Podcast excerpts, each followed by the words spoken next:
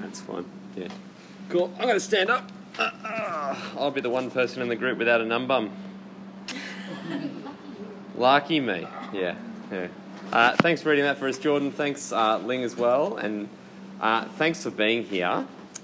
Um, I want to start today by talking about an experience that, that many families go through. It's a bit of a traumatic experience, uh, although most families go through it voluntarily with a smile on their face. Uh, but without fail, it usually leads uh, to some serious conflict. I'm talking about a game called Monopoly. Who's played Monopoly with their family? Yeah, just about everybody. Many people experience some serious trauma playing Monopoly with their family. Uh, it can be a bit of fun.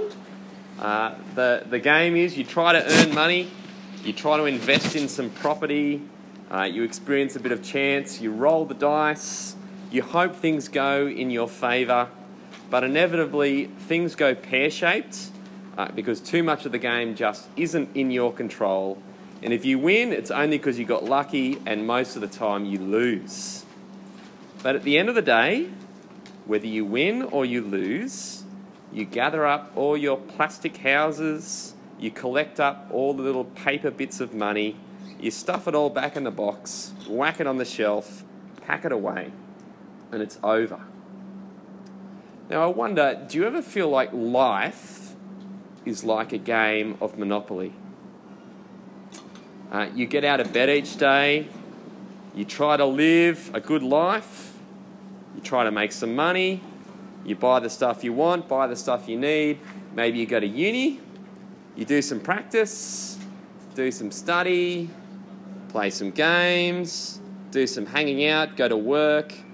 You do what you want to do, be what you want to be. Yeah, come join us, Sean. Good to see you, mates. Uh, and then uh, at the end of the day, you go back to bed, you fall asleep, hopefully. You wake up in the morning and you do it all again. And it can all just feel a little bit blah, a little bit sameish. And so much of everyday life is left to chance. Uh, you win some, you lose some, you lose some, but mostly you just do the same stuff again and again and again. And it can all just seem a bit blah. And at the end of it all, when your life's finished, it all gets packed away, stuffed into the box, put on the shelf, buried in the grounds, and you wonder what the point of it all has been. See, do you ever step back and wonder what's the point? Is life more than a game of Monopoly? Something that you play around in for a while, you roll with the punches as best you can, and then it all gets packed away, finished. Is there life outside of the box? Is there life beyond just the blahness of everyday life? Uh, well, this trimester we're going to be uh, turning to a part of God's Word that deals with this question Is there life beyond blah? Uh, we're going to be spending eight weeks uh, in this book of Ecclesiastes. And I don't know if you've read Ecclesiastes before, but uh, if you haven't, here's a heads up things are pretty bleak. Ecclesiastes has a bit of a life sucks and then you die vibe to it. But the thing is, uh, Ecclesiastes expresses what many of us are feeling. It captures the existential crisis that many of us go through. You might not be going through an existential crisis right now, but trust me, at some point, you will. And you'll find yourself wondering, what's the point of all of this? And so, all of us, wherever you're at, would do well to learn from Ecclesiastes, to listen to what Ecclesiastes teaches us about the blahness of life. But we also do well to look beyond Ecclesiastes and to see how Jesus offers us a hope beyond the blah life outside of the monopoly box. So, if you've ever wondered what's the point of it all, is there life outside of it all? Is there a life beyond the blah? Then come with me as we find out. Now, please do keep that Bible passage in front of you today. Those booklets are yours to keep and to scribble in and draw in and take notes and do whatever you like with for the trimester. I highly recommend you whack your devices away, have a pen or a pencil in your hand so you can try and stay with me. Uh, whatever it does, whatever helps you to pay attention. Now, I've got three points today. Uh, the first one is the words of the teacher. The second one is everything is blah. And third point is hope beyond the blah. So here comes, here comes my first point the words of the teacher. Because before we think about what the teacher is teaching, we need to think about who the teacher is, who we're going to be spending the trimester listening to. Uh, you can see how he's introduced in verse 1. In verse 1, we read the words of the teacher, son of David, king in Jerusalem. So, first up, we're listening to a teacher. But he's also a king. He is the son of David. At first glance, it looks like King Solomon, Israel's third king. The first king was King Saul, and then there was King David, and then King David's son is King Solomon. So, King David's son. Uh, and there's more information in chapter 1 that also makes it sound like King Solomon. Uh, if you jump down to verse 12, there in verse 12, you read, I, the teacher, have been king over Israel and Jerusalem. I applied my mind to examine and explore through wisdom all that is done under heaven. If King Solomon was known for one thing, it was his wisdom. Uh, he had wisdom far beyond all the other kings. Uh, and verse 16 adds to this. Verse 16 I said to myself, See, I have amassed wisdom far beyond all those who were over Jerusalem before me, and my mind has thoroughly grasped wisdom and knowledge it really starts to sound like wise King Solomon, doesn't it? Israel's wisest king. But then, as we keep reading, maybe it's not King Solomon. Because after all, when he says, I amassed more wisdom than all the kings that came before me, well, there weren't many kings before King Solomon. So saying, I amassed wisdom beyond all of them before me, it's, it's not saying much. Because the first king was a joke, King Saul. He was a known fool. His dad did a bit better. But he's essentially saying, I've got so much wisdom, I'm smarter than my dad. And I think he's trying to say more than that. And also, as you heard in the Bible reading, as Jordan read it, the teacher's message is really depressing. It sounds like life isn't really working out for him. Uh, but we know that Solomon's life was actually pretty great. He was rich, he had a lot of success, and things went well for him. He achieved a lot. The whole world looked on and thought he was incredible. And so maybe it's not Solomon. And in fact, the further you get into Ecclesiastes, the more it seems like the teacher might not be Solomon. There are other parts of Ecclesiastes that, that in fact show he can't be Solomon. So later on in chapter 8, you don't have to flip there now, but in, listen to chapter 8 in chapter 8, the teacher speaks as if he's someone who needs to obey the king. Chapter 8 says, uh, Keep the king's commands because of our oath made before God. Don't be in a hurry, leave his presence, and don't persist in a bad cause, since the king will do whatever he wants. For the king's word is authoritative, and who can say to him, What are you doing? So, though at the start the teacher sounds like Solomon, there are later parts of Ecclesiastes where it can't be Solomon. And so, who is it? Well, he's someone who is at least speaking with the, the persona of a king. He's a mystery person who sometimes speaks as a king, but sometimes he speaks as an everyday person who needs to obey the king. We get both perspectives. You know all those POV memes that are showing up at the moment, right? Well, the teacher is doing that, right? The, the teacher is adopting multiple points of view to get his point across. He uses multiple personas to communicate his message. He's like a Shakespearean performer doing a one man show.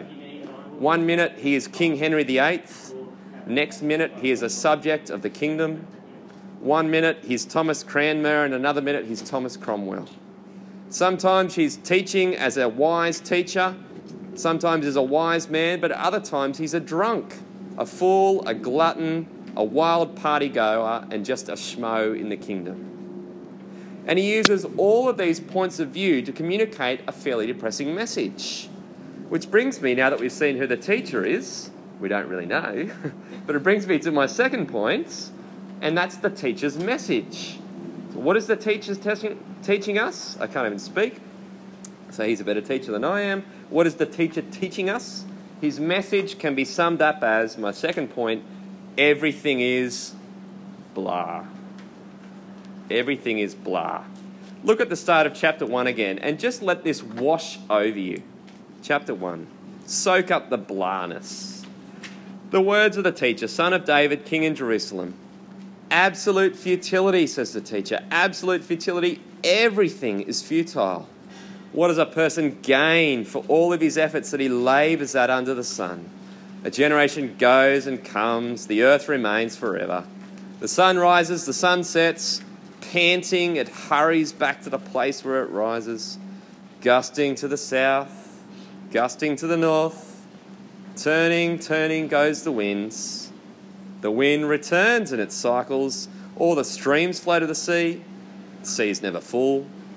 To the place where the streams flow, there they flow again. All things are wearisome, more than anyone can say. The eye isn't satisfied by seeing, the ear isn't filled with hearing. What has been is what will be. What has been done is what will be done. There's nothing new under the sun. Can anyone say about anything, look, this is new? It's already existed in the ages before us.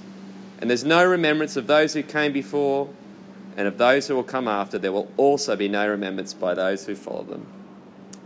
Everything is futile. Absolute futile. Futility. The NIV puts it as meaningless, meaningless. Everything is meaningless. The ESV puts it vanity of vanities, all is vanity. And the word behind that word, futile, meaningless, vanity, is the Hebrew word hebel. And the word literally just means mist or vapor or breath. It's something that exists and then ceases to exist very quickly. Something that doesn't last. Something that occurs but then is quickly swallowed up by emptiness. And so everything, according to the teacher, is misty, a disappearing vapor, something that happens and then passes away into the ether. It's temporary, it passes, and there's nothing solid about it. And so the teacher tells us life is misty, life is temporary. People put all of this effort in, and there's no benefits. Life is all pain, no gain. The sun pants, we're never full. Everything's repetitive. No one's satisfied. No one's full. There's nothing new. No one remembers what came before. No one will remember us one day. Life under the sun is miserable. It's futile, meaningless, like someone chasing wind. Here's the message of the teacher whether you're wise or whether you're a fool, it makes no difference. Everything is blah. This is like a car driving constantly around a roundabout with no destination. It's pointless.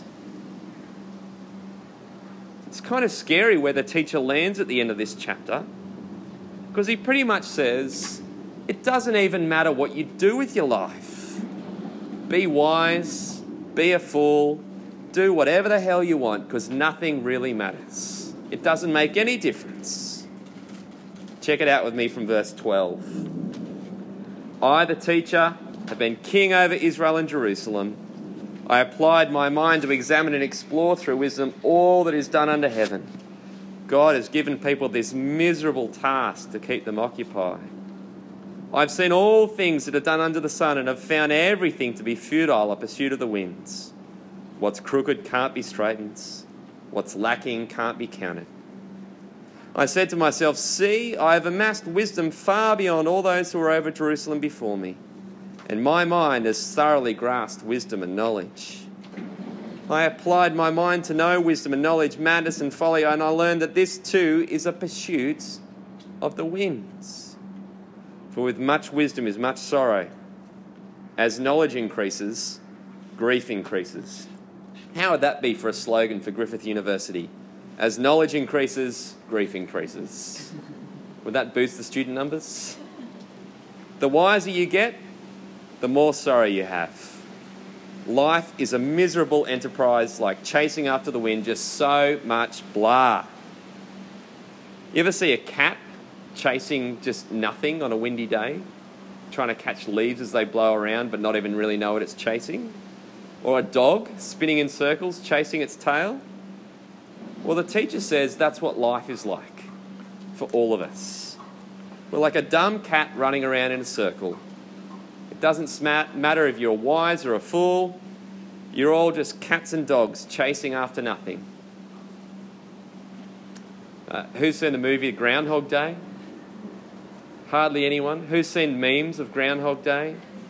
Anyone, anyone not know the story of Groundhog? I'll tell you. So Groundhog Day is the story of a news reporter who wakes up one morning and he delivers the news on TV, and then he, the day finishes, he wakes up the next day and it's the same day. And he keeps re experiencing exactly the same day again and again and again. Every morning his alarm goes off, it's the same song, it's the same announcement on the radio, the same greetings, the same everything. And no matter what he does, he can live but life to the full, he can commit suicide, doesn't matter what he does, his alarm clicks off the next morning and it's the same day. You guys may have seen memes of this without realizing you have. It's the welcome to day 738 of Flatten the Curve. welcome to another beautiful day in lockdown where everything is exactly the same as last time. Well, this Groundhog Day experience is what the teacher in Ecclesiastes is saying life is really like for all of us. Where you get up every day and you do the same stuff again and again, and it just makes you step back at some point and ask, what's the point? Seriously, why get out of bed? This is totally futile. Now, understand right now, the message of Ecclesiastes may not resonate with you in your current experience of life getting out of bed today.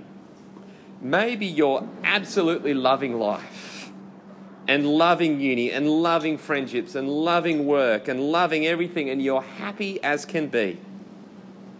And if that's you, then the message of Ecclesiastes is a bit like somebody who's slapping you across the face with a wet fish, right? Like someone's throwing a wet blanket on your party. But you know what? If you're finding this all a bit bleak, then you need to realize it's actually good for you to hear this message. Because it helps you to realize that life, even the best life, eventually starts to feel like you're running on a hamster wheel.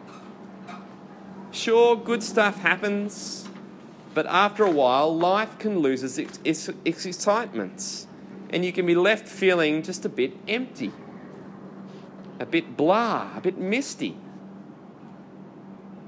Or maybe you're here and Ecclesiastes is right up your alley. Maybe this message sounds exactly like your subconscious thoughts.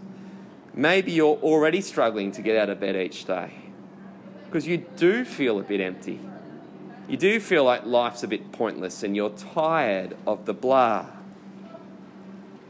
Well, if that's you, Ecclesiastes is here to tell you that it's not just you who feels that way. We all feel that way at some points. Some of us struggle to climb our way out of that pessimistic viewpoints and to struggle to see anything but the gloominess of life in the blah. Of course, some people need a bit of help with their mental health. If you never experience anything but gloom, it's probably worth having a chat to your GP about that sometime. But Ecclesiastes is about the kind of gloom that all of us experience, the blahness of life that we all experience eventually. How are you going with all this? How are you going? Is Ecclesiastes resonating with where you're at at the moment? Or is Ecclesiastes a heads up to how you'll feel at some point in the future. Well, wherever you're at today, the good news is that Ecclesiastes isn't the end of the story. Thankfully, the New Testament shines light onto the message of Ecclesiastes. So, on your handouts, each week we're going to have a short New Testament passage to go with Ecclesiastes. So, on your handout, you'll see uh, Romans 8 is there, and we're up to my final point now. Jesus offers us some hope beyond the blah. The New Testament, when you get there, doesn't shy away from saying that life can still be blah. But with the coming of Jesus, we have hope beyond the blah. And so read it with me from Romans 8, verse 18. For I consider that the sufferings of this present time are not worth comparing with the glory that's going to be revealed to us. For the creation eagerly waits with anticipation for God's sons to be revealed. For the creation was subjected to futility. There's that word, futility. Not willingly, but because of him who subjected it, in the hope that the creation itself will also be set free from the bondage to decay into the glorious freedom of God's children. So, in this letter that the Apostle Paul wrote to the Romans, Paul doesn't shy away from saying that God's people will suffer in this present time, God's people will experience suffering. But we won't only experience suffering, we also look forward to the glory that's going to be revealed to us. And that amazing glory isn't even worth comparing with our present sufferings and our experience of life in the blah. And so, for those who are part of God's family, you might be sitting in the blahness of life you might feel like everything is pointless, futile, useless. Or maybe you're going through something even worse, where you feel like life is horrendous. But it turns out that the blahness, that suffering, that emptiness, that difficulty, that it's a part of life in a world that's been subjected to futility. Uh, you saw it there. Hopefully, you picked up it there on verse 10 of the Romans passage. Creation was subjected to futility and subjected to futility unwillingly. You see, the futility we feel in life, hey mate, grab a seat. We feel it because we live in a creation that's been subjected to futility by God at the beginning of the Bible, when humanity first rebels against God, part of God's response was to subject the world, humanity included, to futility, to the experience that everything is futile. But at the end of verse 20, we've been subjected to futility in hope there's hope that the creation itself will also be set free from the bondage to decay into the glorious freedom of God's children. You see, God offers the hope of being set free from the blah, set free from the futility. So if you're frustrated by the blahness of life, when you feel totally over the bleakness, there's good news for you you're not the only one who feels that way. And there is hope, genuine hope, that it'll be over soon. God's going to rescue his people from the whole creation. He's going to rescue, sorry, the whole of his creation and his people from the blah. And so keep reading with me from Romans 8, verse 22. For we know that the whole creation has been groaning together with labour pains until now. Not only that, but we ourselves who have the Spirit as the firstfruits, we also groan within ourselves, eagerly waiting for adoption, the redemption of our bodies. Now, in this hope we were saved. But hope that is seen is not hope, because who hopes for what he, always, what he sees? Now, if we hope for what we do not see, we eagerly wait for it with patience.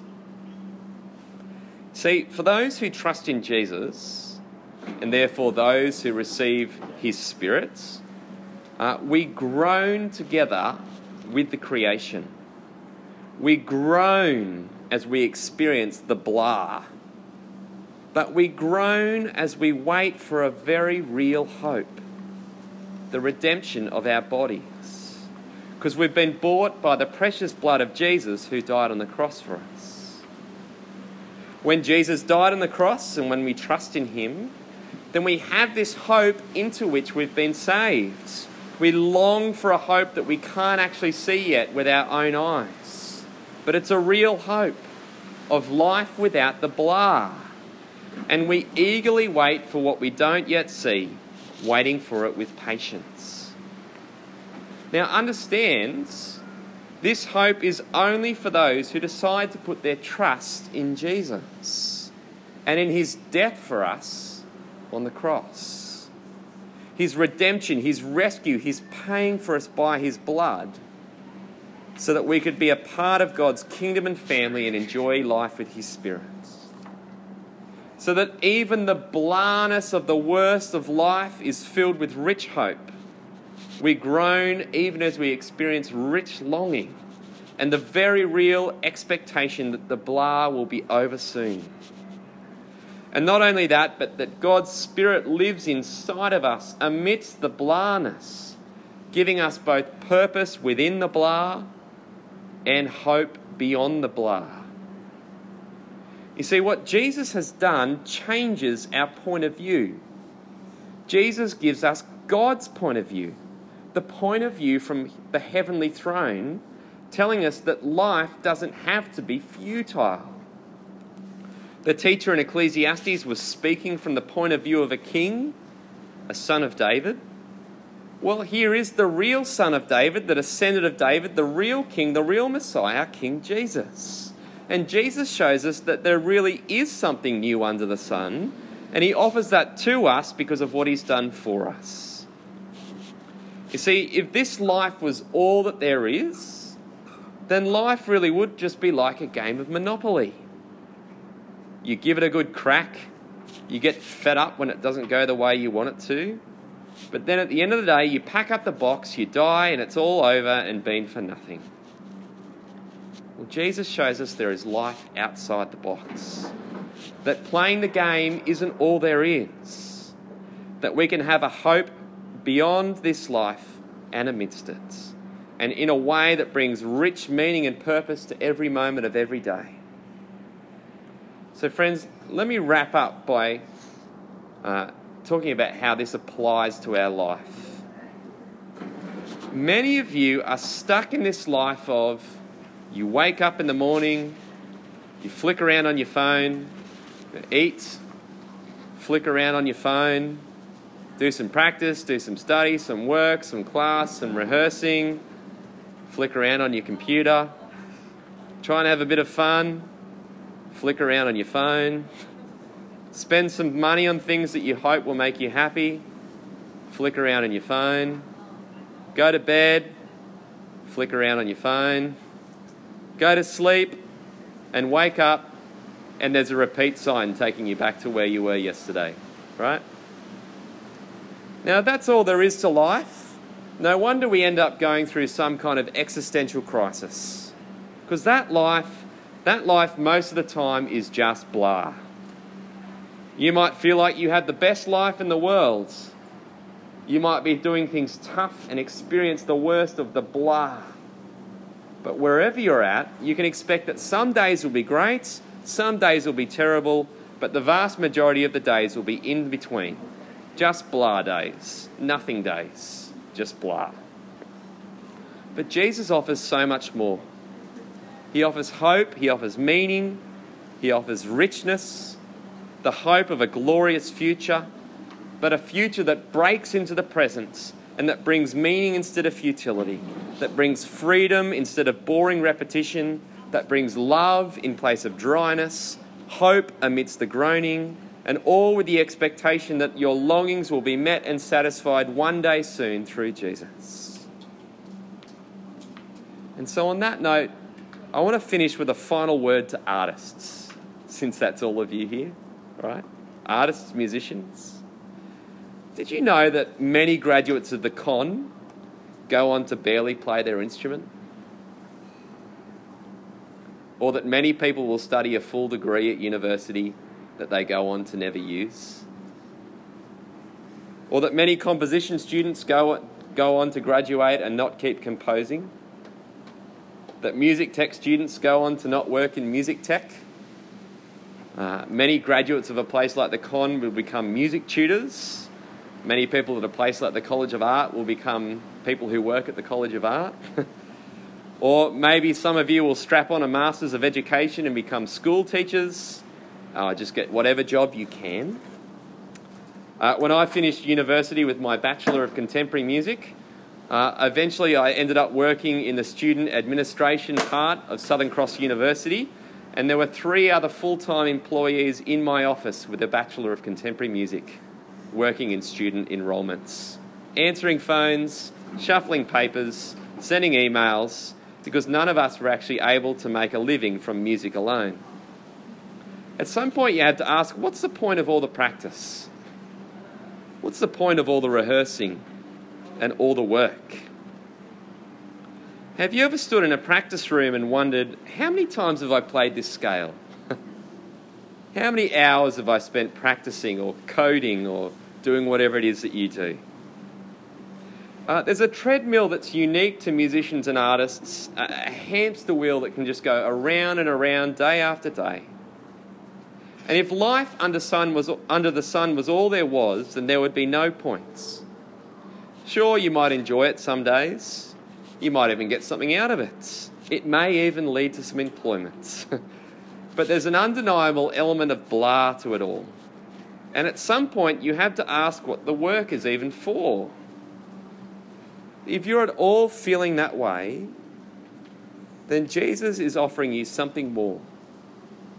See, when you know Jesus, then your artistry becomes a part of expressing who you are in Christ.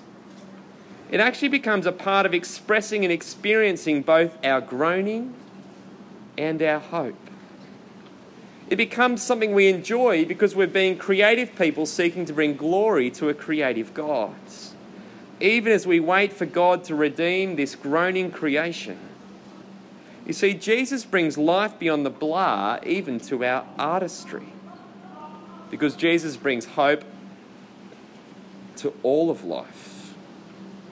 Jesus offers all of us life beyond the blah, life amidst the blah that gives hope beyond the blah. A taste of that. You just need to come to Jesus. Let's pray. Heavenly Father, thank you for all that Jesus offers us.